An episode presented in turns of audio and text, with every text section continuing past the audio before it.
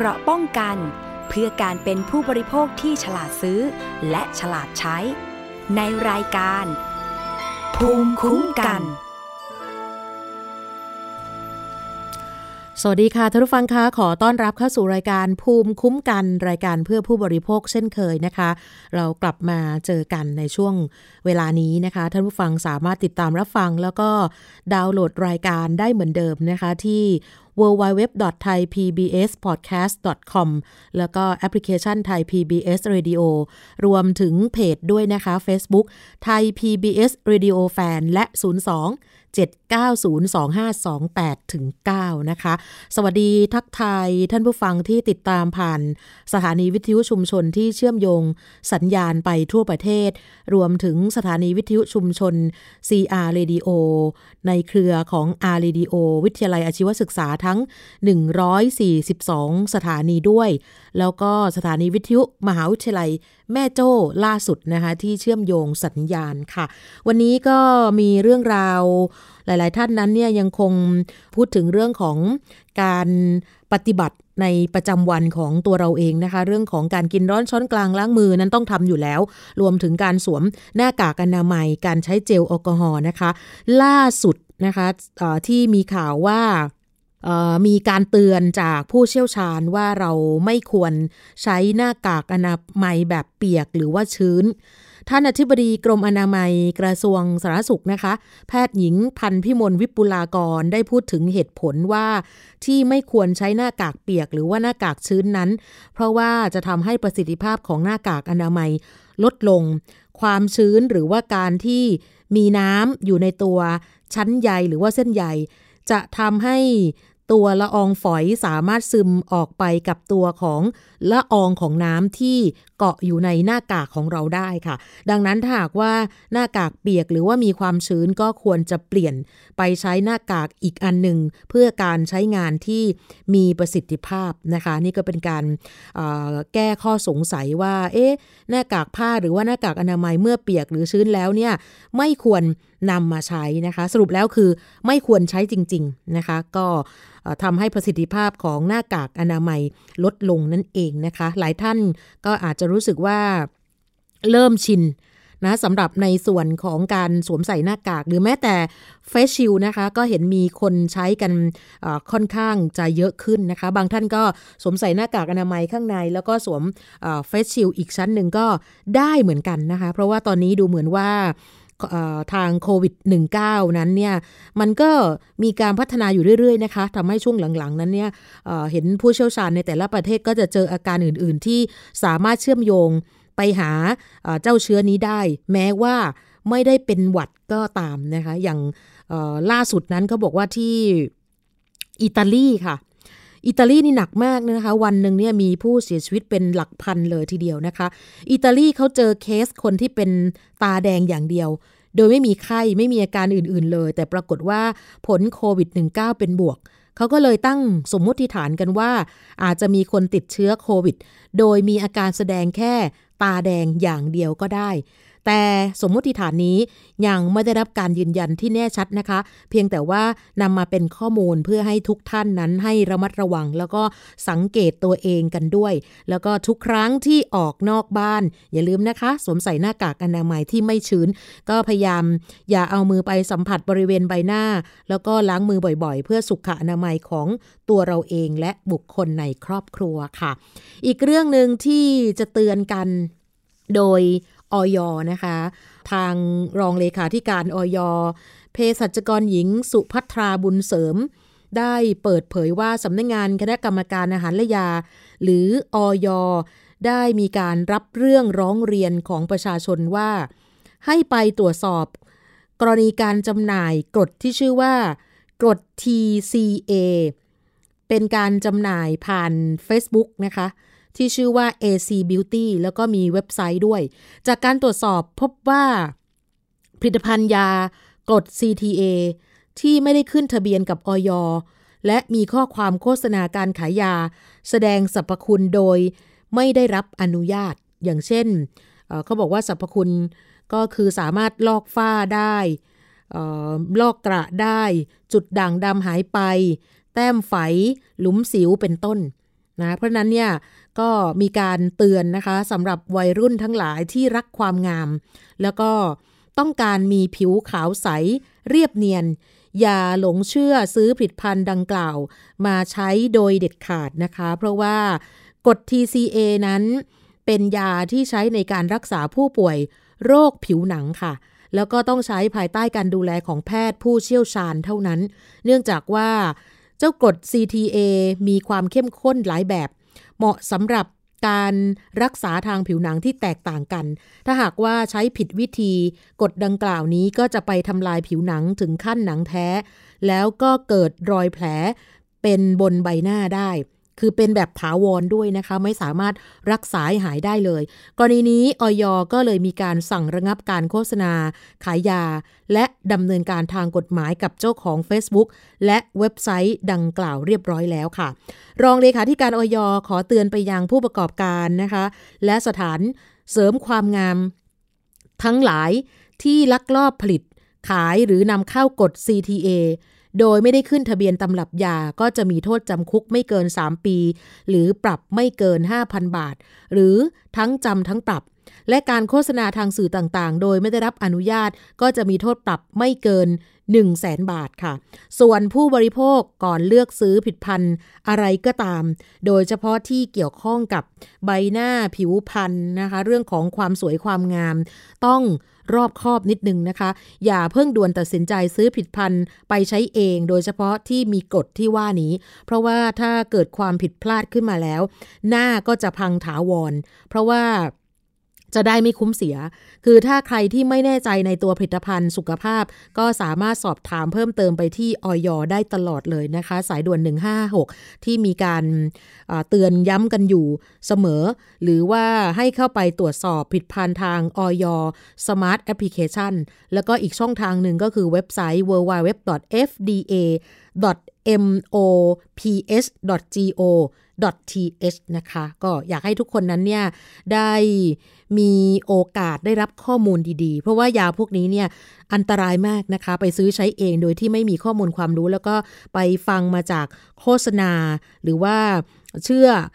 คำโฆษณาที่แบบอวดอ้างสรรพคุณเกินจริงก็มีสิทธิ์ที่จะ ทำให้หน้าพังถาวรอย่างท่านรองเลขาธิการออยบอกนะคะ แล้วก็อีกเรื่องหนึ่งที่ต้องเตือนค่ะสำหรับในส่วนของคนที่เป็นทาสแมวทั้งหลายชอบมากเลยนะคะ กับการ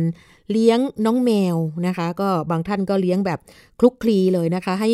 นอนด้วยกินด้วยทำอะไรก็ทำด้วยเหมือนกับเป็นลูกคนหนึ่งเนี่ยนะคะ ต้องระวังค่ะ ล่าสุดนะคะใน Facebook เพจของ PDRC ศูนย์วิจัยโรคปรสิตสำนักวิชาแพทยศาสตร์ มหาวิทยาลัยเทคโนโลยีสุรานารี โพสต์ข้อความเตือนท่านที่ชอบเลี้ยงแมวว่า ต้องหมั่นตรวจสุขภาพ โดยมีผู้ป่วยชายรายหนึ่ง อายุ 30 ปี มีรอยโรคขนาด 5มิลลิเมตรที่ตาขวา และขนาดเกือบ 1มิลลิเมตรที่ตาซ้าย ผลการตรวจต่างๆ มีความสัมพันธ์กับโรคที่เกิดจากการติดเชื้อโรคที่ชื่อว่า โรคขี้แมวขึ้นสมอง โดยเชื้อนี้นะคะมักจะพบในสัตว์เลือดอุ่น โดยเฉพาะแมว เจอได้ทั่วโลกค่ะ คนติดต่อโดยการกินเนื้อที่ปรุงไม่สุกกินอาหารหรือว่าดื่มน้ำที่มีการปนเปื้อนมูลแมวที่มีเชื้อ การสัมผัสกับบริเวณดินหรือกระบะเลี้ยงแมว แล้วล้างมือไม่สะอาด หรือการถ่ายเลือด การปลูกถ่ายอวัยวะ และถ่ายทอดผ่านรกจากแม่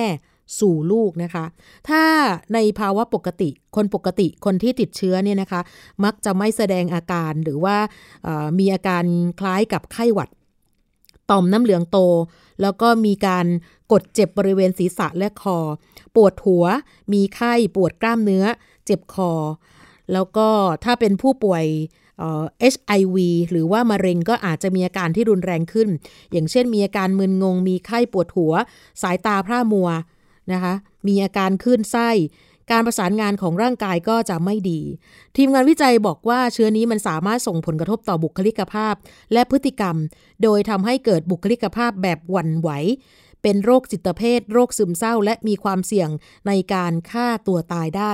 แต่ก็มีรายงานวิจัยหลายฉบับเช่นกันที่แย้งในประเด็นเหล่านี้ ก็จำเป็นต้องมีการศึกษาเพิ่มเติมต่อไป แต่ว่า ยังไงคนที่ชอบคลุกคลีกับแมวนะคะ คนที่มีอาชีพฆ่าสัตว์ชำแหละสัตว์ หรือว่าขายเนื้อสัตว์ ควรหมั่นตรวจสุขภาพตัวเอง เมื่อมีอาการดังกล่าวข้างต้น หรือหญิงตั้งครรภ์ควรตรวจคัดกรองเมื่อครบตามกำหนด เพื่อป้องกันภาวะแทรกซ้อนต่างๆ ที่ตามมานะคะสำหรับใครที่เคยติดเชื้อนะคะ ควรต้องรออย่างน้อย 6 เดือน หลังการติดเชื้อก่อนจะตั้งครรภ์เพราะว่า การติดเชื้อระหว่างการตั้งครรภ์นั้นอาจทำให้แท้งได้ แล้วก็เด็กเสียชีวิตในท้อง หรือว่าเด็กอาจจะเกิดมา มีศีรษะขนาดไม่ปกติ แล้วก็โตขึ้นอาจจะมีปัญหาทางระบบประสาท อย่างเช่น การสูญเสียการมองเห็น มีความบกพร่องทางสติปัญญา และมีอาการชักด้วยนะคะ ก็ระมัดระวังเอาไว้นะคะสำหรับคนที่เลี้ยงแมว อาจจะมีปัญหาเกี่ยวกับโรคขี้แมวขึ้นสมองนะคะ หลายท่านก็อย่างที่บอกนะคะ คิดว่าเราดูแลดีแล้วก็คือเหมือนลูกคนหนึ่งแต่ว่าจริง ๆ แล้วเนี่ยเวลาแมวไปอยู่ข้างนอกนะคะไปอยู่ตามดินไปอยู่ข้างนอกเนี่ยเราก็ไม่สามารถที่จะได้ติดตามอยู่ตลอดเวลานี่ก็เตือนนะคะสำหรับโรคร้ายที่ว่านี้นะคะ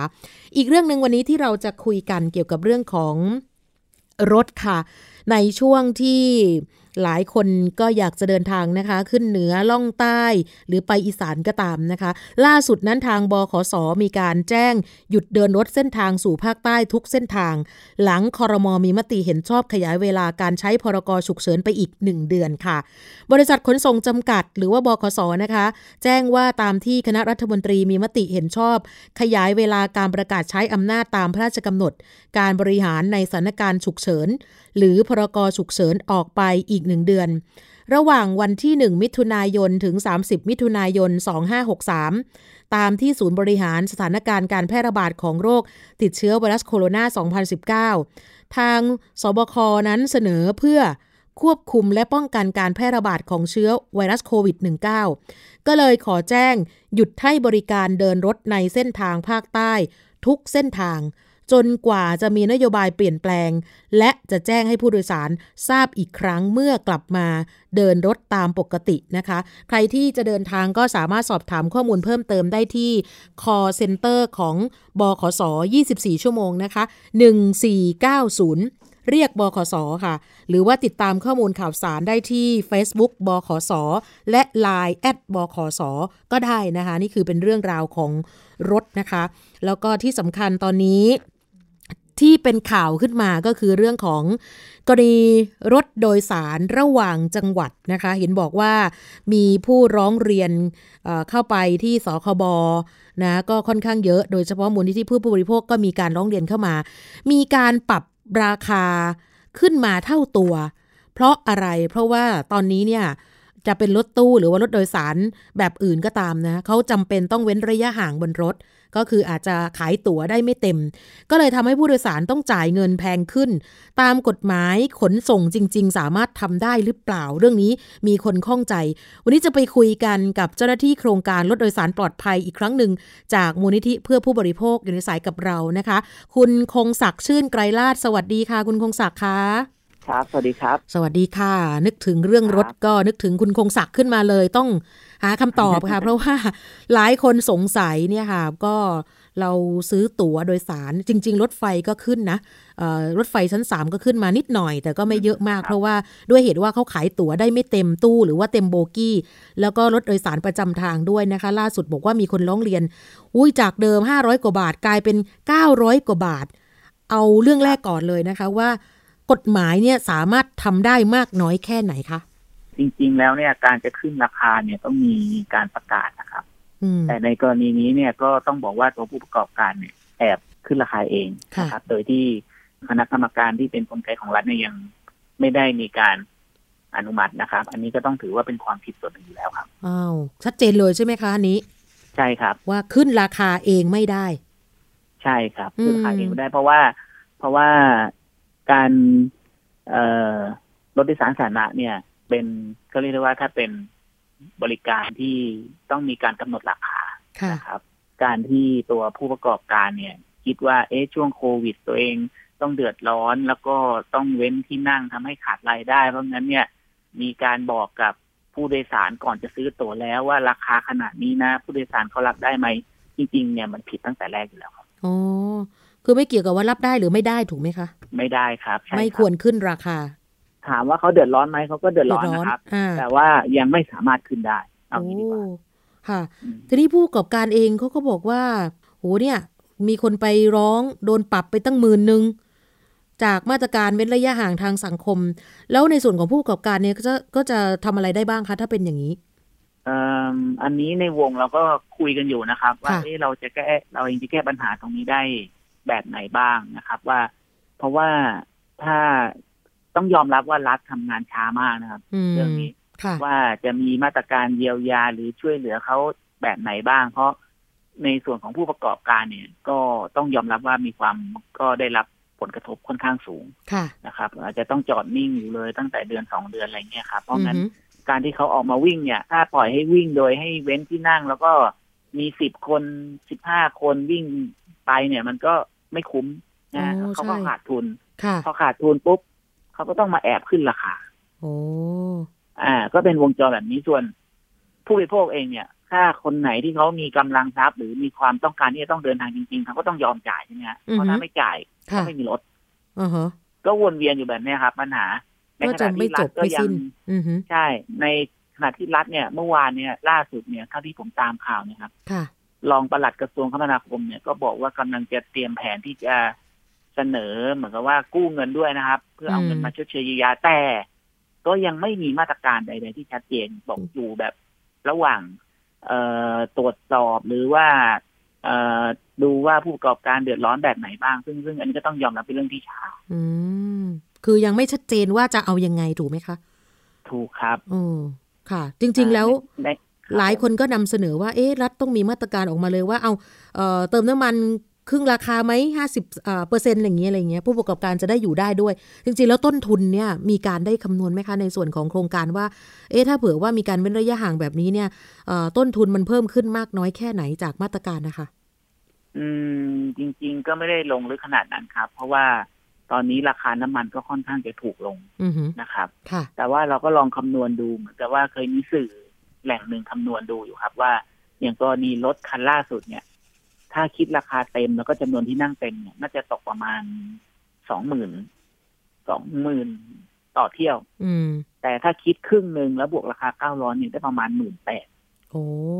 ก็ยังน้อยกว่านะครับค่ะแต่ว่าถ้าเราดูจากเอ่อแต่อันนี้อาจอันนี้อาจจะต้องทำข้อมูลเพิ่มเติมนิดนึงว่าอืมจริง ๆ เนี่ยก่อนหน้าโควิด เนี่ยค่ะเอ่อรถโดยสารสาธารณะที่วิ่งระหว่างจังหวัดเนี่ย เขาได้เต็มกันอยู่แล้วไหมอ๋ออัอันนี้คือส่วนหนึ่งนะค่ะอ่า เพราะงั้นเนี่ยก็ก็อาจจะต้องเป็นกลไกของรัฐเป็นหน้าที่ของรัฐที่ต้องมาคำนวณดูว่าจะชดเชยเยียวยาเขาแบบไหนให้อย่างน้อยให้เขาสามารถอยู่ได้ แล้วก็ไม่ต้องมาเอาเปรียบกับผู้บริโภคครับ เพราะว่าก่อนหน้านี้เนี่ยถ้าเราตามข่าวเนี่ยเคสเมื่อวานที่โดนตัดเนี่ย ค่ะ ไม่ใช่เคสแรกนะครับ อืม ก่อนหน้านี้ก็มีแล้วมาหลายเคใช่สที่ว่าไปซื้อตั๋วที่หมอชิดค่ะ แล้วอ่าเอ่อใน เขาเรียกว่าตู้แบบจำหน่ายตั๋วในหมอชิดอะก็อืมก็ขายตั๋วให้เขาในราคาประมาณถ้าผมจำไม่ผิดก็ประมาณแปดร้อยบาทค่ะแต่ว่าให้เขานั่งรถกระบะไปอ๋อมีด้วยก่อนหน้านี้ก็มีแล้วนะครับ มีค่ะแล้วครับ มีแล้วด้วยเอ่อรายนั้นก็โดนปรับไป แต่ว่าประเด็นคือขนส่งก็ปรับในมุมของขนส่งอย่างเดียวโดยไม่คำนึงถึงว่าจริงๆแล้ว ผู้บริโภคที่เสียหายเขาควรจะได้รับการช่วยเหลือเยียวยาแบบไหนบ้าง เช่น เงินเขาต้องได้คืนไหมอืมอะไรเงี้ย หรือว่าจริง ๆ ขนส่งควรจะต้องดูว่า เอ๊ะมันมีคนหรือมีผู้ประกอบการที่ทำแบบนี้มาเอ่อกี่เจ้าแล้ว กี่รายแล้วต้องตรวจสอบหรือว่าทำกี่เที่ยวแล้วอะไรเงี้ยเพราะว่าขนส่งก็ต้องหาทางแก้ไข เพราะว่าถ้าปล่อยไว้แบบนี้ก็อย่างที่ผมเรียนในทราบมาสักครู่ว่าค่ะผู้บริโภคก็จะต้องเป็นคนรับไป โอ้ ค่ะ เนี่ยสิ่งที่เกิดขึ้นตอนนี้เอ่อตอนนี้ในมุมผู้ประกอบการบ้าง สมมุติว่าปกติรถเนี่ยเขามีสักประมาณ 40 ที่นั่งเนาะเอ่อถูกมาตรการบังคับให้ขายตั๋วได้เอา 20 พอ ก็น่าเห็นใจถูกไหมคะ ถึงแม้ว่าถูกครับค่าน้ำมันจะจะลดลงมาก็ตาม แต่ว่าค่าพนักงานถูกครับต้องจ่ายเต็มอะไรอย่างเงี้ย แล้วผู้ประกอบการถูกครับจะจะอยู่ยังไงอย่างเงี้ยค่ะ มีการได้คุยไหมหรือว่ายังไง ก็เท่าที่ตามข่าวหรือว่าเท่าที่ทราบก็คือว่า เอ่ออย่างผู้ประกอบการรายย่อยบางรายก็เริ่มจะหยุดแล้วอ๋อหยุดแล้วก็ไปเลในยกลุ่มค่ะใช่ในกลุ่มของผู้ของผู้ประกอบการเองเนี่ย ก็เชียร์ให้หยุดวิ่งไปเลยอืเพอราะฮึว่าถ้าวิ่งไปก็ไม่คุ้ม แล้วก็อืมเชียร์ให้เช่าเหมาไปเลยอะไรเงี้ย ซึ่งซึ่งค่ะซึ่งก็เหมือนกับเป็นแรงเขาเรียกว่าเป็นเป็นแรงต้านจากกลุ่มผู้ประกอบการที่รู้สึกว่าตัวเองเนี่ยอืมเออไม่ได้รับความเป็นธรรม อะไรอย่างค่ะเงี้ยนะครับโอ้อ่าอ่าอันนี้คือเราเองก็ต้องมองในทั้งสองมุมนะอ่าใช่ค่ะผู้บริโภคด้วยมุมหนึงก็น่าเห็นใจสำหรับผู้ประกอบการใช่ครับ ผู้บริโภคก็ใช่ครับเหมือนโดนเอารัดเอาเปรียบ ถูกครับอืมฮึแต่ในขณะที่มีมีส่วนหนึ่งที่ยังไม่ทำอะไรเลยค่ะ ใช่ค่ะ อันนี้ก็ก็ก็ก็เป็นปัญหาอยู่ครับ คือถ้าอันนี้คือเรามองมุมในมองมุมในกลุ่มรถอือฮึระหว่างจังหวัดนะครับค่ะแต่ค่ะถ้าเป็นกลุ่มรถเมล์รถตู้วิ่งในกทมเนี่ยเราก็ยังพบว่า การเว้นระยะห่างทางสังคมเนี่ย หรือเว้นที่นั่งเนี่ยก็ยังใช้ได้ในบางกลุ่มเองนะ โดยเฉพาะกลุ่มรถของคสมกแต่ถ้าเป็นกลุ่มแบบรถร่วมเนี่ย เราก็ยังพบเห็นว่าอืมก็ยังมีการแออัดอยู่หรือแม้แต่รถตู้เนี่ยเท่าที่ค่ะผมติดตามจากพี่ที่นั่งรถตู้ด้วยกันเนี่ย ก็อ่าฮะบอกว่าก็นั่งเต็มนะนั่งเต็ม ไม่ไม่เว้นระยะห่างเหรอคะก็สิบอาจจะสเป็นองบางคนรับสิบสี่แต่คนก็ยังใช่รับกันอยู่อืม ก็อาจจะเขาคือคือคือผมเข้าใจว่าเขาเองอาจจะคิดว่าค่ะวิ่งระยะสั้นอ๋อนะค่ะอ่าเพราะงั้นเนี่ยก็อืมขึ้นได้ในมุมของผู้บริโภค แล้วก็อ่าฮะถ้าเป็นช่วงเวลาเร่งด่วนนี้ก็อาจจะลำบากว่าถ้าหากจะต้องรอรถค่ะอะไรเงี้ยก็เลยครับยอมต้องรีบไปใช่อืมแล้วแล้วแล้วคิดว่าถ้าแค่คาดหน้ากากอย่างเดียวก็คงป้องกันได้พแล้วนะแหละเออโควิดอาคงไม่เห็นใช่อะไรประมาณใช่นี้อะไรอย่างงี้แต่อันนี้ก็ในนะคะมุมของของผู้บริโภคถ้าเป็นมุมของคนขับก็ก็อ่าฮะก็ก็คิดว่า นั่งเต็มก็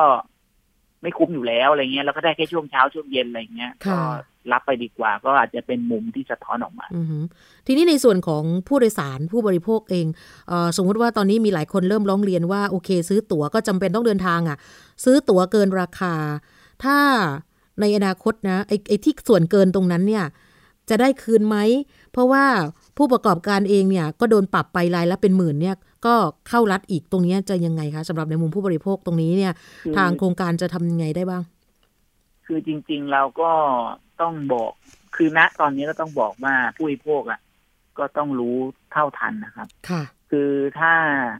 เจอแบบเนี้ยก็ต้องปฏิเสธแล้วก็ต้องแจ้งทางหนึ่งห้าแปดสี่ไป เพราะว่าอ๋จอริงๆแล้วเนี่ยเอ่อกฎหมายก็กำหนดไว้แล้วนะครับ ถ้าหากว่าเอ่อ พนักงานเนี่ยเอ่อคิดค่าโดยสารเกินราคาเนี่ยต้องโดนปรับหนึ่งหมื่นบาทอือหือแต่ถ้าเป็นผู้ประกอบการเนี่ยหรือเป็นบริษัทโดนปรับสองหมื่นบาทค่ะนะอันจริง ๆ กฎหมายเขากำหนดอยู่แล้ว เพราะว่ายังไม่มีการอนุญาตให้มีการขึ้นราคาแต่อย่างใดอืมอันนี้คือในมุมของเราที่ยังน้อย แต่ถ้ามีผู้บริโภคคนไหนที่ยินยอมจะจ่ายแล้วก็อยากจะต้องต้องการเดินทางอะไรเงี้ยค่ะอันนี้เราก็คงห้ามไม่ได้นะ ก็คงเป็นอือฮะสิทธิ์ของเขา อะไรเงี้ยครับ แต่ว่าถ้าคนไหนที่รู้สึกว่าตัวเองถูกละเมิดหรือหรือหรือถูกเอาเปรียบก็ต้องใช้สิทธิ์ตรงเนี้ยครับเพราะผมคิดว่า เอออย่างน้อยก็ต้องรักษาสิทธิ์ตัวเองส่วนหนึ่งส่วนอืมถ้าหากว่าคนไหนที่ถูกละเมิดไปแล้วแล้วต้องการเรียกร้องเงินคืนก็จริงๆก็สามารถเรียกร้องได้อยู่นะครับ เพราะว่าเพราะว่าเรา เพราะว่าสั่งของของของตัวผู้ประกอบการเขาเป็นฝ่ายผิดอยู่แล้ว อืม ก็คือถูกเอารัดเอาเปรียบว่าอย่างนั้นเถอะนะคะ ถูกถูกถูกครับอืมแต่ถ้ายอมจ่ายเพราะว่าหนึ่งเราจำเป็นน่ะ ก็ก็ขึ้นไปเหรอคะหรือยังไง เพราะว่าเข้าใจว่ามันต้องมีอีกแน่ๆอะสำหรับในส่วนของการอืมขายตั๋วเกินราคาแบบนี้ คือ เราก็ไม่สามารถไปตามดูได้เนาะค่ะทุกที่ทุกคนแต่เราเองก็คิดว่าเอ่อสิ่งที่ผู้บริโภคตัวเองมีสิทธิ์อยู่แล้ว แต่ถ้ามันมีความจำเป็นจริง ๆ มีความจำเป็นต้องเดินทางเนี่ย ก็ก็ถ้าเขาพร้อมที่จะจ่ายนะค่ะแต่ว่าผมคิดว่าโดยพื้นฐานเนี่ย ไม่ควรมีการเก็บเกินราคาโอ้อ่า อันนี้ค่ะอันนี้โดยพื้นฐานของเรานะอ่าฮะไม่ควรมีการคิดราคาเกินกว่าที่กฎหมายกำหนดไว้ คุณได้ราคาเส้นนี้เท่าไหร่คุณก็ต้องเก็บเส้นนั้นอืมนะครับ ค่ะอ่าอ่าอันเนี้ย ยึดฐานยึดยึดฐานนี้เป็นหลักก่อนอือหือไม่แนะนำให้มีการขึ้นราคา แล้วก็ไม่แนะนำให้ผู้บริโภคไปจ่ายเงินจ่ายเกินราคาด้วย นะคะถูกต้องอือฮึไม่แนะนำค่ะรับผมหรือหรือถ้าจะให้แนะนำเนี่ย เอาอย่างนี้ได้ไหมคะ ช่องทางหนึ่งก็คือว่าบขสเองเนี่ยซึ่งเป็นหน่วยงานของรัฐ เอารถมาวิ่ง เพื่อที่จะทดแทนตรงนี้ไปก่อนได้ไหมก่อนที่เอกชนก็จะทำผิดกฎหมายอย่างนี้ได้ไหมคะอืมบขสทำได้ไหมก็จะออก คือเขาก็ทำได้อยู่แล้วครับค่ะแต่ว่าเขาก็จะอ้างว่ารถไม่พอรถรถไม่มีอะไรเงี้ย อันนี้ก็เคยเป็นข้ออ้างของเขาอยู่ส่วนหนึ่งที่เมื่อก่อนเราเคย เราเคยเสนอราเคยรับทราบอยู่โอ้เราเคยรับทราบอยู่ เพราะว่าค่ะเพราะว่าบขสเนี่ย ไม่ได้มีทุกเส้นทางนะครับ แต่จอือริงฮะๆตอนเนี้ย สิ่งหนึ่งที่มันอาจจะต้องประเมินของนี่คือว่า มีปริมาณคนที่ใช้รถโดยสารสาธารณะรถวิ่ง ระหว่างจังหวัดเนี่ยมากน้อยขนาดยังไง จริง ๆ แล้วเนี่ย ผมคิดว่าบกสกับกับแต่ละบริษัทเนี่ยสามารถทำได้อืมแล้วก็ประเมินข้อมูลได้เพราะว่าจริงๆช่วงเนี้ยก็ต้องบอกว่าอาจจะมีกลับมาบ้างแต่ไม่ได้หนึ่งร้อยเปอร์เซ็นเหมือนเดิม ค่ะ เอออ่า เพราะงั้นเนี่ย ก็ยังสามารถประเมินได้อยู่ว่าจริงๆ แล้วความเดือดร้อนของผู้ประกอบการแล้วก็ความต้องการของผู้บริโภคเนี่ยมีมากน้อยแค่ไหนไงมันสอดคล้องกันไหมอือหือก่อนที่จะมาบอกก่อนที่จะมาบอกว่ารัฐต้องเอารถมาวิ่ง หรือว่าตัวผู้ประกอบการจะประท้วงหยุดวิ่งอะไรเงี้ยครับจริงๆผมคิดว่ากระบวนการช่วงเนี้ยมันสามารถทำข้อมูลได้อ่าฮะเอออืมคเพรับราะฉะนั้นก็ลองน่าจะให้บกสลองพิจารณาดู เพราะว่ายังไงก็เป็นหน่วยงานของรัฐ จะขาดทุนก็ก็ไม่น่าจะเป็นปัญหาเนาะเพราะว่า เพราะว่ามันเป็นช่วงที่ทุกคนต้องระมัดระวังตัวเองอยู่แล้ว ประคองตัวเองอยู่แล้วถูกไหมคะ ถูกครับ เพราะว่า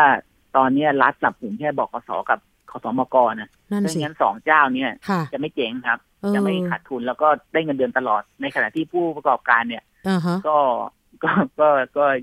ก็อย่างที่รับทราบอะครับ ได้รับเขาก็จำเป็นผลกระทบจากโควิดกันด้วยหน้าอืมใช่ครับนะคะ เพราะฉะนั้นนี่คือ ก็ไม่รู้จะแนะนำยังไงเหมือนกันเนาะทั้งสองฝ่ายนะ ผู้บริโภคก็เดือดร้อน ผู้ประกอบการเองก็เดือดร้อนสำหรับในบรรยากาศแบบนี้นะคะก็ทางโครงการกับทางสสกับทางภาคีครับค่ะก็กำลังจะคุยกันว่าเราอยากจะมีข้อเสนอในช่วงโควิด หลังจากโควิดปลดแล้วเนี่ย เอะช่วงระหว่างเนี่ยสองเดือนสามเดือนห้าเดือนเนี่ยเอ่อในเรื่องระบบขนส่งสาธารณะเนี่ยจะเป็นแบบไหนครับ ก็ก็อยู่ระหว่างการการการ คุยกันแล้วก็การจะทำข้อเสนอตรงนี้ออกมาอยู่ครับ ถ้าหากว่าได้ข้อเสนอตรงนี้แบบไหน แล้วก็อาจจะนำเรียนให้กับสื่อมวลชนได้รับทราบโอ้ดีจังเลยนะคะ ขอให้ได้ครับผมเอ่อให้ได้ข้อสรุปโดยเร็วนะคะ เพราะว่าจริง ๆ แล้วหลายคนก็บอกว่าอีกไม่นานละนะคะโควิดก็จะก็จะหายไปแล้วนะคะอาจจะดูนิ่ง ๆ แล้วอะไรอย่างนี้นะคะ แต่ว่าดูจากการประกาศใช้พรกฉุกเฉินไปอีกหนึ่งเดือนเนี่ย ก็น่าจะเดือดร้อนอีกสักประมาณหนึ่งเดือนไหมคะ หรือยังไง ก็จริง ๆ เราก็คาดหวังว่ามันควรจะไปได้แล้ว แต่ว่าในทางในทางทฤษฎีแล้วในทางการการคาดหมายเนี่ย ก็น่าจะอยู่กับเราอีกสักประมาณถึงจนถึงครึ่งปีนะครับค่ะเพราะอย่างเมื่อวานเนี่ย คุณหมอจากสบคเนี่ยครับ ก็ค่ะยัง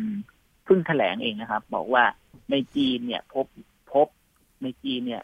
พบผู้ป่วยที่ติดเชื้อโควิดนะครับ บนรถโดยสารเนี่ย ในระยะสามารถเผยแพร่ สามารถแพร่ไปได้ในระยะถึงสี่เมตรเลยนะครับโอ้เพราะงั้นเนี่ยโอ้เขาก็ประเมินดูว่าเอ๊ะขนาดในจีนจะแบบนี้แล้วในบ้านเราเนี่ยจะนะเราเองต้องค่ะเราจะต้องระวังยังไงสี่บ้าเมงตรบ้านเราก็คือแค่หนึ่งเมตรเองนะคะ ถ้าเว้นระยะเอาระยะห่างใช่ครับเบาะเบาะนะคะ แล้วก็เบาะต่อเบาะนี่ก็คือไม่ไม่น่าจะถึง เพราะฉะนั้นเนี่ยก็ติดกันง่ายมากใช่นะคะเช่นถ้านั่งหลังรถเนี่ยกลางรถก็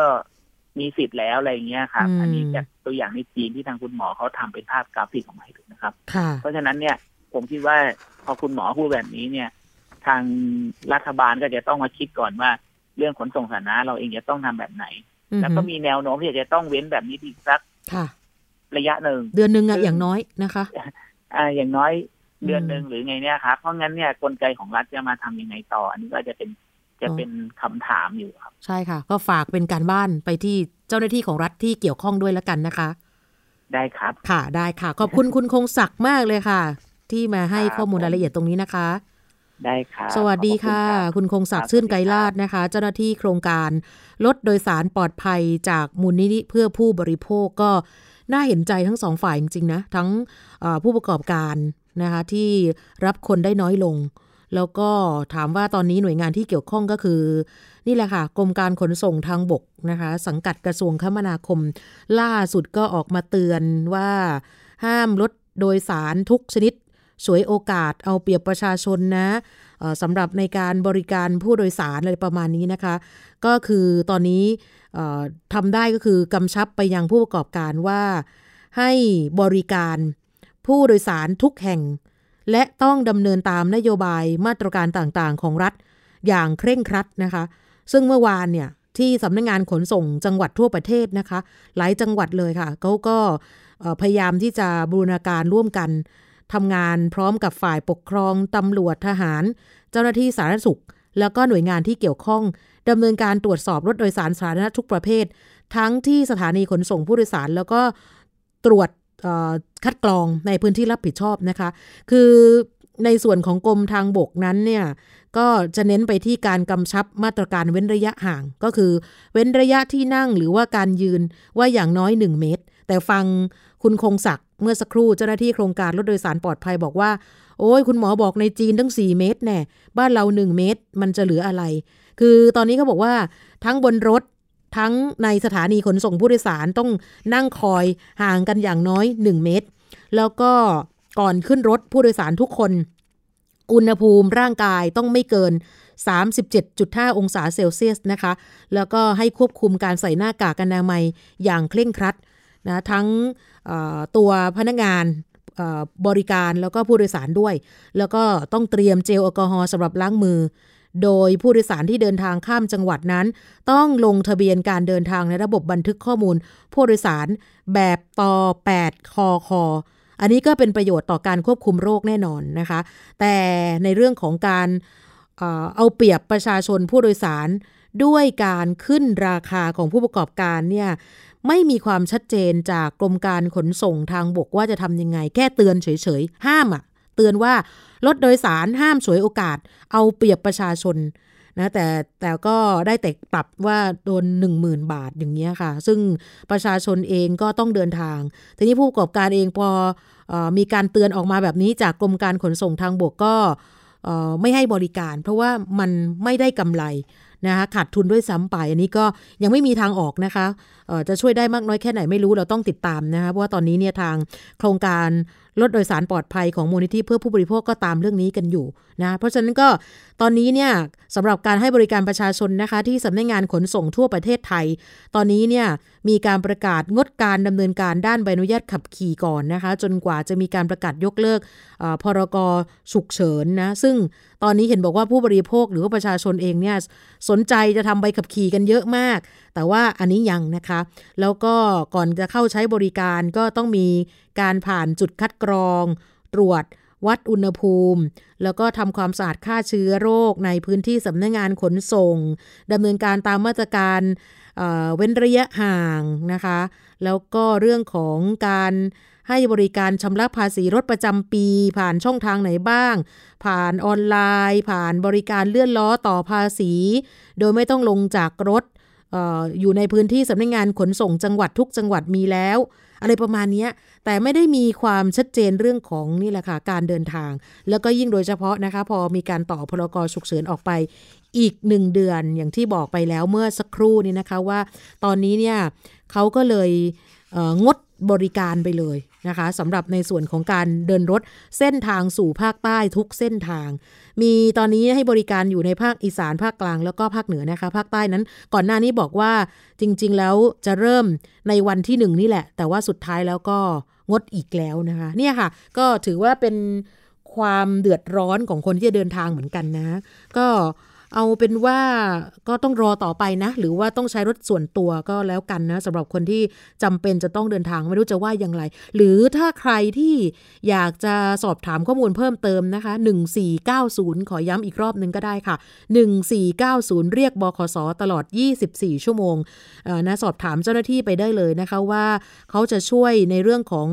ทั้งผู้ประกอบการแล้วก็ผู้โดยสารนะคะหรือว่าผู้บริโภคได้มากน้อยแค่ไหนเกี่ยวกับการเดินทางในช่วงวิกฤตโควิด -19 แบบนี้ค่ะ เราจะพักกันสักครู่นะคะ เดี๋ยวกลับมาในช่วงต่อไปค่ะ เกราะป้องกันเพื่อการเป็นผู้บริโภคที่ฉลาดซื้อ และฉลาดใช้ ในรายการ ภูมิคุ้มกันไ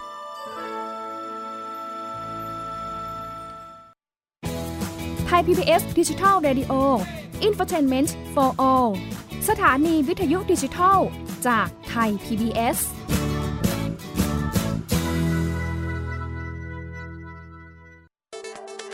อัปเดตสถานการณ์รอบโลก ประเทศจีนนี่เราทราบกันดีนะคะว่าเป็นประเทศที่จะมีปัญหาเรื่องความสมดุลของประชากร คนที่ ได้รับความสนใจจากวิกฤตในครั้งนี้ก็คือนายกรัฐมนตรีนิวซีแลนด์เรื่องราวสีสันจากต่างแดน ก็มีช่อง YouTube เป็นของตัวเองใช้ชื่อว่าครัวคุณยาย โรงพยาบาลเพื่อดูแลช้างเหล่านี้ที่เมืองมัทุราค่ะที่รัฐอุตรประเทศ จะมีภารกิจก็คือส่งนักบินอวกาศผู้หญิงล้วนๆออกไปทำภารกิจ หน้าต่างโลก โดยทีมข่าวต่างประเทศไทย PBS ทุกวันจันทร์ถึงศุกร์ 12นาฬิกา ทางไทย PBS ดิจิทัล Radio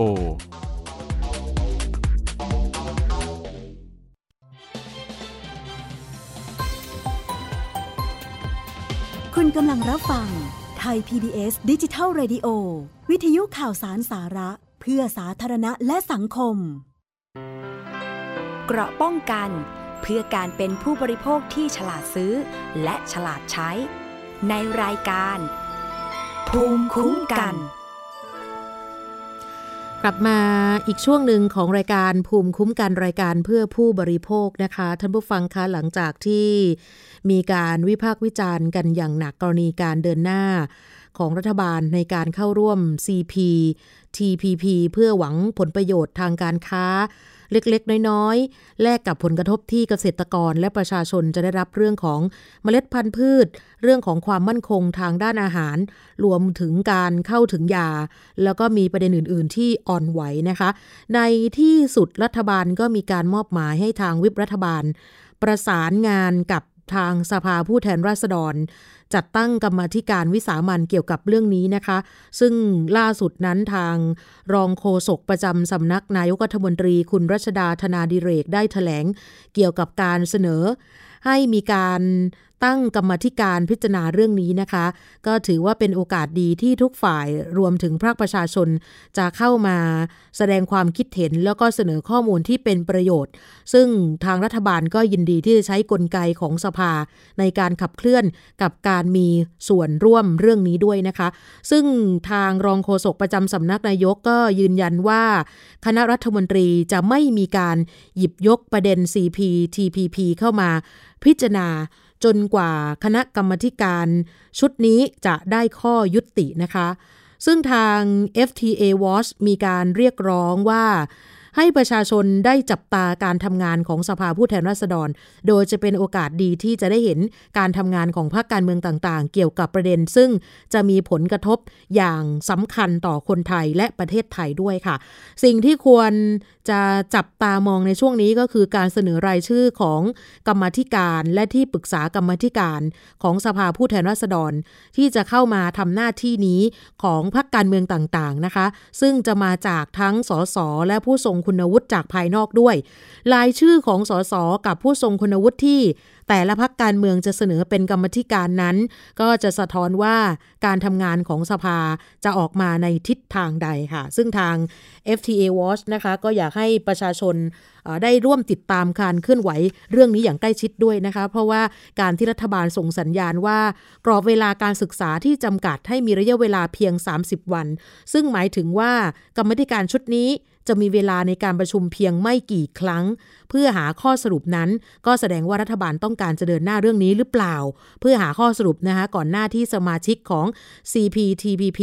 จะมีการเปิดประชุมกันในเดือนสิงหาคมนี้ค่ะ นี่เป็นเรื่องที่น่าติดตามอีกเรื่องหนึ่งนะคะ เรื่องของข้อดีข้อเสีย CPTPP ที่หลายคนติดตามค่ะ แล้วก็ช่วงนี้เราจะไปช่วงคิดก่อนเชื่อกันนะคะ กับอาจารย์ ดรแก้วกังสดานอัมภัยนักพิษวิทยา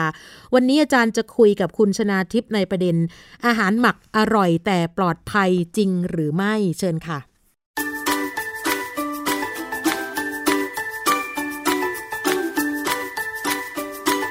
ช่วงคิดก่อนเชื่อ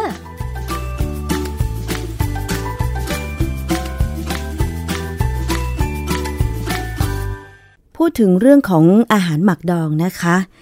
บางคนชอบมากเลย โดยเฉพาะคุณผู้หญิงนะคะ อย่างเช่น ผลไม้ดองต่างๆ แต่ว่าเมื่อกินมากๆเนี่ยมันจะปลอดภัยต่อสุขภาพหรือเปล่าต้องไปถามอาจารย์แก้วค่ะ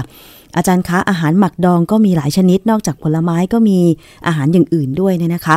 คนที่ชอบกินอาหารหมักดองมาก ๆ เนี่ย ดูแล้วจะปลอดภัยต่อสุขภาพหรือเปล่าคะอาจารย์ ความจริงเอ่อ ผู้ใหญ่นะก็เคยสอนเราว่า อย่ากินอาหารหมักดองมากนัก หรืออย่ากินเลยดีกว่า เพราะว่าบางอย่างเนี่ยมันมันอาจจะมีผลมาจากโบราณแล้วด้วยซ้ำที่เขาถึงไม่อยากให้เรากิน แต่ว่าส่วนใหญ่เนี่ย เวลาเราพูดถึงอาหารหมักเนี่ย บางคนไม่เข้าใจว่ามันคืออะไร อาหารหมักคืออาหารที่เราใช้จุลชีพช่วยในการผลิต เช่นเราหมัก หมักอะไรเดี๋ยวหมักเหล้าเราหมัก หมักซีอิ๊วหมักไวน์อะไรพวกเนี้ยนะหรือแม้กระทั่งขนมจีนเนี่ยก็เป็นอาหารหมักอ๋อเพราะว่าหอคเวลาเราผลิตเนี่ย เราต้องอาศัยแบคทีเรียธรรมชาตินะฮะคือการหมักเนี่ยคือการใช้จุลชีพช่วยเปลี่ยนอาหารอย่างหนึ่ง ให้ไปเป็นอาหารที่กินได้อีกอย่างหนึ่งค่ะแต่ถ้าจุลชีพนั้นเปลี่ยนอาหารที่กินได้ ไปเป็นอาหารที่กินไม่ได้ เราเรียกว่าการบูดเน่า การบูดเน่ากับการหมักเนี่ยมันมีเส้นบางๆต่างขั้นกันก็คือความสามารถในการที่เราจะกินหรือไม่กินอืมนะฮะทีนี้ที่ผมอยากจะคุยในวันนี้ก็เพราะว่าในการหมักอาหารละบางอย่างเนี่ย เช่นในแข็งขนมปังขนมปังที่เป็นอาหารหมักนะอืมเพราะเราต้องเออคือขนมปังที่ดีเนี่ย ควรจะใช้ยีสต์ซึ่งเป็นการหมักค่ะทำให้ขนมปังมันขึ้นฟู แต่บางครั้งเนี่ยขนมปังอาจจะไม่ไม่ใช่อาหารหมักก็ได้ เพราะว่าเขาใช้โซเดียมไบคาร์บอเนตอืมเป็นตัวทำให้ขึ้นฟู แต่ความแตกต่างของขนมปังที่หมักกับไม่หมักก็คือกลิ่นรสที่ต่างกันนะค่ะคราวนี้อาหารหมักต่างๆ เนี่ย มันมีปัญหาอย่างหนึ่งซึ่งเมื่อก่อนผมไม่เคยสนใจอะมาสุดสุดท้ายเนี่ย ตอนที่เอ่อดูแลนักศึกษาแล้วเราก็ใช้เอ่อ สารพิษตัวหนึ่งเป็นสารไอทดสอบว่าเอ่อกระบวนการก่อกลายพันธุ์เนี่ยมันเป็นจริงหรือไม่จริงเนี่ยในสัตว์ทดลองเนี่ยค่ะเออเราก็ใช้สารชื่อยูริเทน ซึ่งยูริเทนที่ผมใช้เนี่ยก็เป็นสารที่เขาสังเคราะห์ขึ้นมา แต่มันเป็นสารก่อมะเร็ง หรือสารก่อกลายพันธุ์เนี่ยแล้วเอามาใช้เป็นสารเอ่อทดสอบที่เราเรียกว่า positive control นะฮะ ปรากฏว่าเวลาไปอ่านข้อมูลเนี่ย ปรากฏว่าในอาหารหมักเนี่ยต่างๆ เนี่ย ที่ทำทำทำกินกันตามธรรมชาติเนี่ย มันมีสารยูริเทนปนเปื้อนได้นะคือคือยูริเทน เนี่ย มันไม่ใช่ตัวเดียวกับโพลียูริเทนนะค่ะโพลียูริเทนที่เราใช้ทำผลิตภัณฑ์ต่างๆ รวมไปถึงเอามาใช้เคลือบวัสดุเคลือบไม้ให้พื้นนี่ทนเนี่ย อันนั้นเป็นคนละเรื่องกันค่ะตัวนั้นถามว่าอันตรายไหมมัน อันตรายในรูปในรูปอื่น ไม่ใช่สารก่อมะเร็งหรือก่อกลายพันธุ์นะแต่ยูรีเทนที่ว่าเนี่ยคือลักษณะมันจะคล้ายๆ กับโพลียูรีเทน แต่มันเป็นสารที่เป็นสารที่เราเรียกว่าโมโนเมอร์ คือสารที่เป็นโมเลกุลเล็ก ๆ มันเป็นสารที่ IARC เนี่ยหรือองค์กรระหว่างชาติที่เกี่ยวกับเรื่องสารก่อมะเร็งเนี่ยเขาสนใจมากว่ามันอาจจะก่อมะเร็งในมนุษย์อืมนะฮะแต่ในทดลองเนี่ย มันก่อแน่ๆค่ะ เดิมเนี่ยยูริเทนเนี่ยเคยเป็นยายาสำหรับต่อสู้กับมะเร็งไม่เลือดขาว ที่เราเรียกว่า multiple myeloma แต่ปรากฏว่าความเป็นพิษของมันสูงกว่าที่จะเอามาเป็นยาค่ะเขาก็เลยเลิกนะคนที่จะใช้ยูริเทนในงานวิจัยเนี่ยบางคน เช่นพวกที่เรียนทางด้านประมงเนี่ยเขาใช้ยูริเทนเนี่ยเป็นสาร เป็นสลบปลา เวลาจะผ่าตัดปลาค่ะเพื่อศึกษาเนี่ยนะก็ใช้ยูริเทนหรือแม้กระทั่งบางแห่งเนี่ย เวลาเขาจะขนย้ายปลาเนี่ย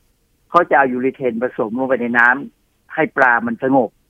นะฮะค่ะผมไม่แน่ใจว่าเวลาเราไปซื้อปลาสวยงามมาเนี่ยเขาใช้ยูริเทนผสมในน้ำให้ปลามันสงบไหมเพราะว่าปลาเนี่ยเวลาเราตัดใส่ถุงเนี่ยมันกระโดดแล้วเขาจะมีน้ำเหลืองๆใส่ลงไปด้วย ผมไม่แน่ใจว่านั่นคือยูริเทนด้วยหรือเปล่าค่ะนะถ้าใช่ก็ ต้องระวังนิดนึงเวลาทิ้งน้ำนะฮะถามว่ายูริเทนเนี่ยถ้ามันอยู่ในอาหารเนี่ยมันมีปริมาณมากหรือน้อย ปริมาณไม่สูงไม่ปริสูงมาณนะคะน้อย เพราะฉะนั้นมันจะไม่ก่อความเป็นพิษแบบเฉียบพลันค่ะแต่ถ้าเรากินเข้าไปเนี่ย ถ้าปริมาณน้อยๆเนี่ยตับทำลายทิ้งได้ค่ะ แต่ถ้ากินประจำเช่น คนที่ติดไวน์หรือเครื่องเครื่องดื่มแอลกอฮอล์ต่าง ๆ เนี่ย มันก็จะสะสมได้อืมนะถ้าถึงจุดหนึ่งเนี่ยถ้าตับไม่แข็งแรงอยู่แล้วด้วยเนี่ยนะเพราะแอลกอฮอล์เนี่ยมันทำให้ตับไม่แข็งแรงยูริเทนอาจจะก่อก่อปัญหาได้ค่ะผมเคยทำวิจัยครั้งหนึ่ง เราใช้ยูริเทนเนี่ยเป็นสารที่ทดสอบ แต่ว่าการวิจัยเนี่ยเป็นเรื่องเกี่ยวกับขนมจีน ศึกษาไปศึกษามาปรากฏว่าตัวขนมจีนเนี่ยทำให้สัตว์ทดลองผมกลายพันธุ์ได้อ้าวซึ่งมันประหลาดขนมซึ่งจีมันนประหลาดมาก เป็นเมนูยอดฮิตของคนไทยเลยก็ว่าได้นะคะ อาจารย์ถูกต้อง ผมผมไม่อยากพูดให้ตื่นตื่นตระหนก ขนมจีนเนี่ยถึงไม่มียูริเทน เป็นองค์ประกอบ เข้าใจว่ามันมีนะ เพราะว่ามันก่อกลายพันธุ์สิ่งมีชีวิตที่ผมใช้ศึกษาเนี่ย แต่ว่าพอเราเอาขนมจีนเนี่ย คือเวลาผลิตขนมจีนเนี่ยมันมีขนมจีนสีขาว แล้วหลังๆเนี่ยก็มีการเติมสีธรรมชาติลงไป จากดอกไม้จากอะไรก็ตามเนี่ยลงไป ปรากฏว่าในงานวิจัยเนี่ยถ้าขนมจีนมีสีธรรมชาติลงไปด้วยเนี่ยฤทธิ ก่อกลายพันธุ์มันหายไป แถมไอ้เจ้าสีธรรมชาติที่อยู่ในขนมจีนเนี่ย ช่วยต่อต้านฤทธิ์ก่อกลายพันธุ์ของสารยูริเทนที่เราใช้ศึกษาได้ค่ะเพราะฉะนั้นเนี่ย ถ้าใครจะกินขนมจีนน้ำยาเนี่ย เป็นไปได้ ก็เลือกขนมจีนที่เขาผสมสีธรรมชาติลงไปจะดีกว่า ค่ะนะฮะถ้าเรามาดูในคนที่เราบอกว่าคนที่กินเหล้าเนี่ย กินเหล้าหรือกินเครื่องดื่มแอลกอฮอล์เนี่ย มีความเสี่ยงต่อการ เป็นมะเร็งบ้างหรือตายด้วยอะไรก็ตาม เนื่องจากว่าแอลกอฮอล์ทำลายตับค่ะทำให้ตับไม่สามารถต่อสู้กับสารก่อมะเร็งอะไรต่างๆ ที่อยู่ในอาหารพวกกลับแกล้มได้เนี่ยนะมันมาเพิ่มยูริเทนเข้าไปด้วยเนี่ยมันทำให้คนที่ดื่มเครื่องดื่มแอลกอฮอล์เนี่ย เสี่ยงอะไรต่ออะไรในการที่จะตายเร็วมากขึ้นค่ะในหลายประเทศเนี่ย เช่น แคนาดา เขากำหนดปริมาณของยูริเทนในไวน์ไว้สามสิบ ไมโครกรัมต่อลิตร คือไม่เกินอันนี้นะฮะต้องไม่เกิน หรือถ้าเป็น fortified wine ก็คือไวน์ที่ดัดแปลงเนี่ย ก็ไม่เกินร้อยไมโครกรัมต่อลิตร ญี่ปุ่น ในเหล้าสาเกเนี่ยก็กำหนดไว้ว่าไม่เกินสองร้อยไมโครกรัมนะฮะและถ้าเป็นไอ้ฟรุตบรันดีบรันดีที่ก็เป็นเหล้าชนิดหนึ่งเนี่ย ก็ไม่เกิน400ไมโครกรัม อเมริกาเนี่ยก็กำหนดว่า table wine ก็คือไวน์ที่ ใช้ทำอาหารหรืออะไรก็ตามเนี่ยนะหรือว่าเหล้าที่มีความเข้มข้นแอลกอฮอล์สูงๆเนี่ย ค่ะ มียูริเทนได้ไม่เกิน 15 ไมโครกรัมต่อลิตร หรือ 100 ไมโครกรัมต่อลิตรตามลำดับ คือ table wine เนี่ยอาจจะมีต้องต้องน้อยหน่อย เพราะว่ามันมันอาจจะมีการดื่มเป็นมากกว่า พวกแอลกอฮอล์ที่พวกพวกเหล้าที่แรงๆค่ะจะเห็นว่าประเทศที่เขาพัฒนาแล้วเนี่ยเขาสนใจเรื่องนี้ เพราะว่า คือการห้ามคนดื่มเหล้าเนี่ย หรือดื่มเครื่องดื่มแอลกอฮอล์เนี่ย มันห้ามยาก แต่การทำให้เครื่องดื่มเหล่านี้เนี่ย มีความปลอดภัยมากขึ้นเนี่ย มันต้องพยายามทำค่ะเขาอย่างเกาหลีเนี่ยเขาก็มีข้อแนะนำหรือว่าตั้งคล้ายๆตั้งปณิธานนะว่า จะต้องหาทางลดยูริเทนที่อยู่ในอาหารหมักต่างๆ ลงให้ได้อืมนะใช่ เพราะว่าอาจารย์เกาหลีก็มีพวกผักกาดดองกิมจิอะไรอย่างเงี้ย อันนี้มันก็มียูรีเทนไหมพ วกผักดอคงวรจะมีเออแต่ว่ามันเป็นกิมจิมันเป็นผักอะนะค่ะโอกาสเกิดมันก็พอมีบ้าง แต่อาจจะไม่มากเท่าเท่าการเกิดจากพวกซีอิ๊วซึ่งเป็นถั่ว ถั่วนี่มันเป็นโปรตีนค่อนข้างสูง ถ้าพูดถึงซีอิ๊วมันก็เป็นเครื่องปรุงประจำครัวไทยเลยนะคะอาจารย์ มันมันเป็นเรื่องที่อย่าอย่าไปพูดว่าเราต้องการอาหารที่ปลอดสารพิษเป็นไปไม่ได้ค่ะ คือ อาหารทุกอย่างเนี่ยมันมีสารพิษอยู่ปริมาณมากน้อย ค่ะ และขึ้นอยู่กับการกินของเราเรากินมากน้อยอย่างซีอิ๊วอย่างไอ้พวกอะไรที่เป็นเครื่องปรุงต่างๆ เนี่ย เราใช้ไม่มากนะเราใช้แค่ปรุงให้มันมีรสชาติ ไม่ใช่กินเป็นหลัก ไม่เหมือนเหล้าน้ำปลาเหเนี่ยบางคนกินเป็นหลัก น้ำปลาก็เป็นเครื่องปรุงที่หมักใช่ไหมคะน้ำปลาก็หมักแต่ปว่าลาร้ายังไม่เคยมีใครศึกษาปลาร้าก็หมักคือในบ้านเราเนี่ย ยังไม่มีใครศึกษาจริง ๆ ว่า อาหารหมักบ้านเรามียูริเทนสักเท่าไหร่นะเอ่อแต่อันนี้มันก็คือถ้าเราจำกัดการกินก็อย่ากินมาก ร่างกายเราเนี่ยยังทำลายสารพิษได้ค่ะ แต่ถ้ากินมากๆเกินไปคือสิ่งที่เขากังวลมากที่สุดก็คือพวกแอลกอฮอล์มากกว่า เพราะว่าพวกนี้ดื่มไปได้เยอะแยะแล้วก็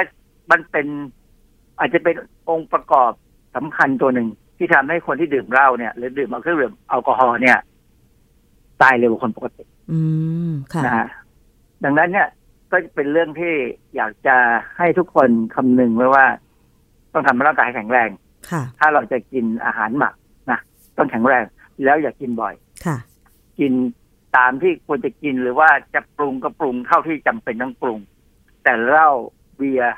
กระแช่หรือว่าไวน์อะไรก็ตามเนี่ย ถึงอย่างไวน์เนี่ยมีคนบอกว่าปลอดภัยแต่ก็อย่าลืมว่าในความปลอดภัยมันก็มีอันตรายอยู่ เพราะฉะนั้น เรามีสิทธิ์เลือกไหม ที่จะดื่มน้ำองุ่นแทนไปดื่มไวน์ค่ะ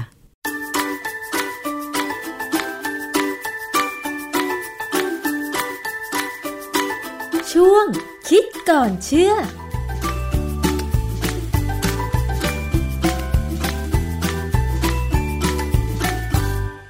กับอาจารย์ ดร แก้วกังสดานอัมภัยนะคะ ก็เป็นเรื่องที่ดีมีประโยชน์มากนะคะ เรื่องของอาหารหมักอร่อย แต่ปลอดภัยหรือไม่ก็ขึ้นอยู่กับในส่วนของแต่ละคนเนี่ยนะคะ บางคนก็ชอบบางคนก็ไม่ชอบนะคะ ซึ่งก็เป็นมุมมองด้วยเหมือนกันนะคะ วันนี้จะปิดท้ายเรื่องนี้ในรายการภูมิคุ้มกันนะคะ เพราะว่าเป็นเรื่องที่ หลายท่านก็มีความกังวลอยู่ โดยเฉพาะอะไรที่มันอยู่ใกล้ ๆ ตัวเรา หรือว่าข้างบ้านเราในซอยเราเนี่ยนะคะ บางทีเราอาจจะไม่ได้มีส่วนร่วม หรือบางท่านก็คิดว่าเป็นเรื่องไกลตัว แต่ล่าสุดนะคะเมื่อช่วงสองสาวันที่ผ่านมาเนี่ยในชุมชนซอยสุขุมวิท 61 กรุงเทพมหานครนี่แหละค่ะ มีทางประธานชมรมชาวบ้านในซอยนี้ ที่นำโดยคุณหญิงชดาวัฒนสิริธรรม กับตัวแทนของมูลนิธิเพื่อผู้บริโภคนะคะ เขาได้เปิดถแถลงข่าวคัดค้านการก่อสร้างตึกสูงขนาดใหญ่ 43 ชั้น ของโครงการคอนโดโครงการหนึ่งที่คาดว่า น่าจะสร้างผลกระทบให้กับผู้อยู่อาศัย ที่อยู่ในซอยสุขุมวิท 61 เป็นอย่างมากนะคะ เพราะว่าดูแล้วเนี่ยเขาบอกว่าโครงการนี้น่าจะมีการทำผิด เจตนารมณ์ของกฎหมายนะคะ ประธานชมรมชาวบ้านซอยสุขุมวิท 61 คุณหญิงชดาสิริธรรมบอกว่า ชาวชุมชนเนี่ยเคยคัดค้านการก่อสร้างโครงการนี้มานานแล้ว เพราะดูแล้วส่งผลกระทบต่อชาวบ้านในย่านนั้นโดยตรง ทั้งระหว่างการก่อสร้างและหลังการก่อสร้างแล้วเสร็จอย่างเช่นอะไรบ้าง ฝุ่นผงจากการก่อสร้างตลอดช่วง 3 ปี การสุดร้าวของตึก เพราะว่ามีแรงสะเทือนจากการตอกเสาเข็ม อีกทั้งยังเป็นการเกิดปัญหาจราจรแออัด เพราะว่าแม้ว่าโครงการจะมีทางเข้าออกบริเวณซอยถัดไปก็คือซอยเอกมัยหนึ่ง หรือว่าสุขุมวิท 63 แต่ทั้งสองซอยต่างก็ใช้สุขุมวิทร่วมกัน ที่สำคัญถ้าหากภาครัฐอนุญาตให้มีการก่อสร้างโครงการนี้ ซึ่งเป็นตึกสูงและเป็นอาคารขนาดใหญ่พิเศษ พื้นที่กว่า 40,000 ตารางเมตร ก็เท่ากับว่าภาครัฐอนุญาต ให้ผู้ประกอบการกระทำผิดเจตนารมณ์กฎกระทรวง ฉบับที่ 33 หมวดที่ 1 ออกตามความในพรบควบคุมอาคารปี พศ 2522 กฎหมายระบุว่าที่ดินที่เป็นที่ตั้งของอาคารสูง หรืออาคารขนาดใหญ่พิเศษ มีพื้นที่อาคารรวมทุกชั้นมากกว่า 30,000 ตารางเมตร จะต้องติดถนนสาธารณะที่มีเขตทางกว้างไม่น้อยกว่า 18 เมตร แต่ปรากฏว่าอาคารในพื้นที่โครงการนี้มีพื้นที่กว่า 40,000 ตารางเมตร ก็ทำให้อาคารดังกล่าวถือเป็นอาคารขนาดใหญ่พิเศษ ซึ่งไม่สามารถอนุญาตให้มีการก่อสร้างได้บนถนนเอกมัย ที่มีความกว้างไม่ถึง 18 เมตร คุณหญิงชดาบอกว่าเมื่อพิจารณาที่ตั้งของกลุ่มอาคารในโครงการทั้ง 3 ตึกแล้ว พบว่าอาคารที่มีขนาดใหญ่ที่สุด ซึ่งเป็นอาคารสูงถึง 43 ชั้นนั้น ตั้งเยื้องมาทางฝั่งสุขุมวิท 61 ที่มีถนนกว้างไม่เกิน 10 เมตรแน่นอน ซึ่งกฎหมายห้ามไม่ให้มีการก่อสร้างอาคารที่มีความสูงเกิน 23 เมตร หรืออาคารสูงเกิน 7 ชั้น นอกจากนี้ที่ตั้งอาคารที่จอดรถความสูง 8 ชั้น ความสูง 22.97 เมตรนั้นพบว่ามีแนวกันชนเพียง 3 เมตรเท่านั้น สมมุติถ้าเกิดเพลิงไหม้รถดับเพลิงจะไม่สามารถวนรอบพื้นที่ได้แน่ ราะฉะนั้นโครงการนี้มีผลกระทบต่อชาวชุมชนโดยตรง แต่ว่าโครงการกลับไม่มีการรับฟังความคิดเห็น จากผู้ได้รับผลกระทบอย่างเพียงพอ ก็เลยออกมาเรียกร้องสิทธิ์และนี่ถือว่าเป็นตัวอย่างเล็กๆ ที่กระตุ้นให้ผู้ได้รับความเดือดร้อน หรือว่าได้รับผลกระทบจากการก่อสร้างตึกสูงในกรุงเทพเอาไปใช้เป็นแนวทางได้นะคะ แล้วทราบมาว่าในวันที่ 28 พฤษภาคมนี้คณะกรรมการผู้ชำนาญการจะมีการพิจารณา รายงานการวิเคราะห์ผลกระทบต่อสิ่งแวดล้อม ด้านอาคารการจัดสรรที่ดินและบริการชุมชนกรุงเทพมหานคร จะพิจารณารายงานผลกระทบต่อสิ่งแวดล้อม หรือว่า EIA ของโครงการนี้เป็นครั้งที่ 3 ด้วย ถ้าหากว่าท้ายที่สุดแล้ว คณะกรรมการเห็นชอบ EIA ก็จะเปิดทางให้มีการก่อสร้างโครงการนี้ได้ ชาวชุมชนซอยสุขุมวิท61 ก็จะต้องไปยื่นยื่นฟ้องต่อศาลปกครองต่อไปค่ะนี่ค่ะ ก็เข้าใจนะคะว่าผู้ประกอบการซื้อที่ดินมาแพงมาก เพื่อทำโครงการนี้ ชาวชุมชนเองก็ไม่ได้คัดค้านว่าสร้างไม่ได้ แต่ว่าถ้าจะสร้างต้องทำให้ถูกต้องตามกฎหมายค่ะ ก็ต้องติดตามกันนะคะสำหรับในการคณะกรรมการผู้ชำนาญการจะพิจารณาการรายงานการวิเคราะห์ผลกระทบต่อสิ่งแวดล้อมอีกครั้งหนึ่งในวันที่ 28 พฤษภาคมนี้ค่ะ วันนี้หมดเวลาแล้วนะคะสำหรับรายการภูมิคุ้มกันนะคะ รายการเพื่อผู้บริโภคค่ะ สามารถติดตามได้ทุกวันจันทร์ถึงวันศุกร์ในช่วงเวลานี้ ลาไปแล้วสวัสดีค่ะ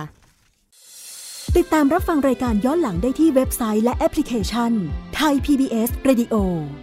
ไทย PBS ดิจิทัล Radio วิทยุข่าวสารสาระ เพื่อสาธารณะและสังคม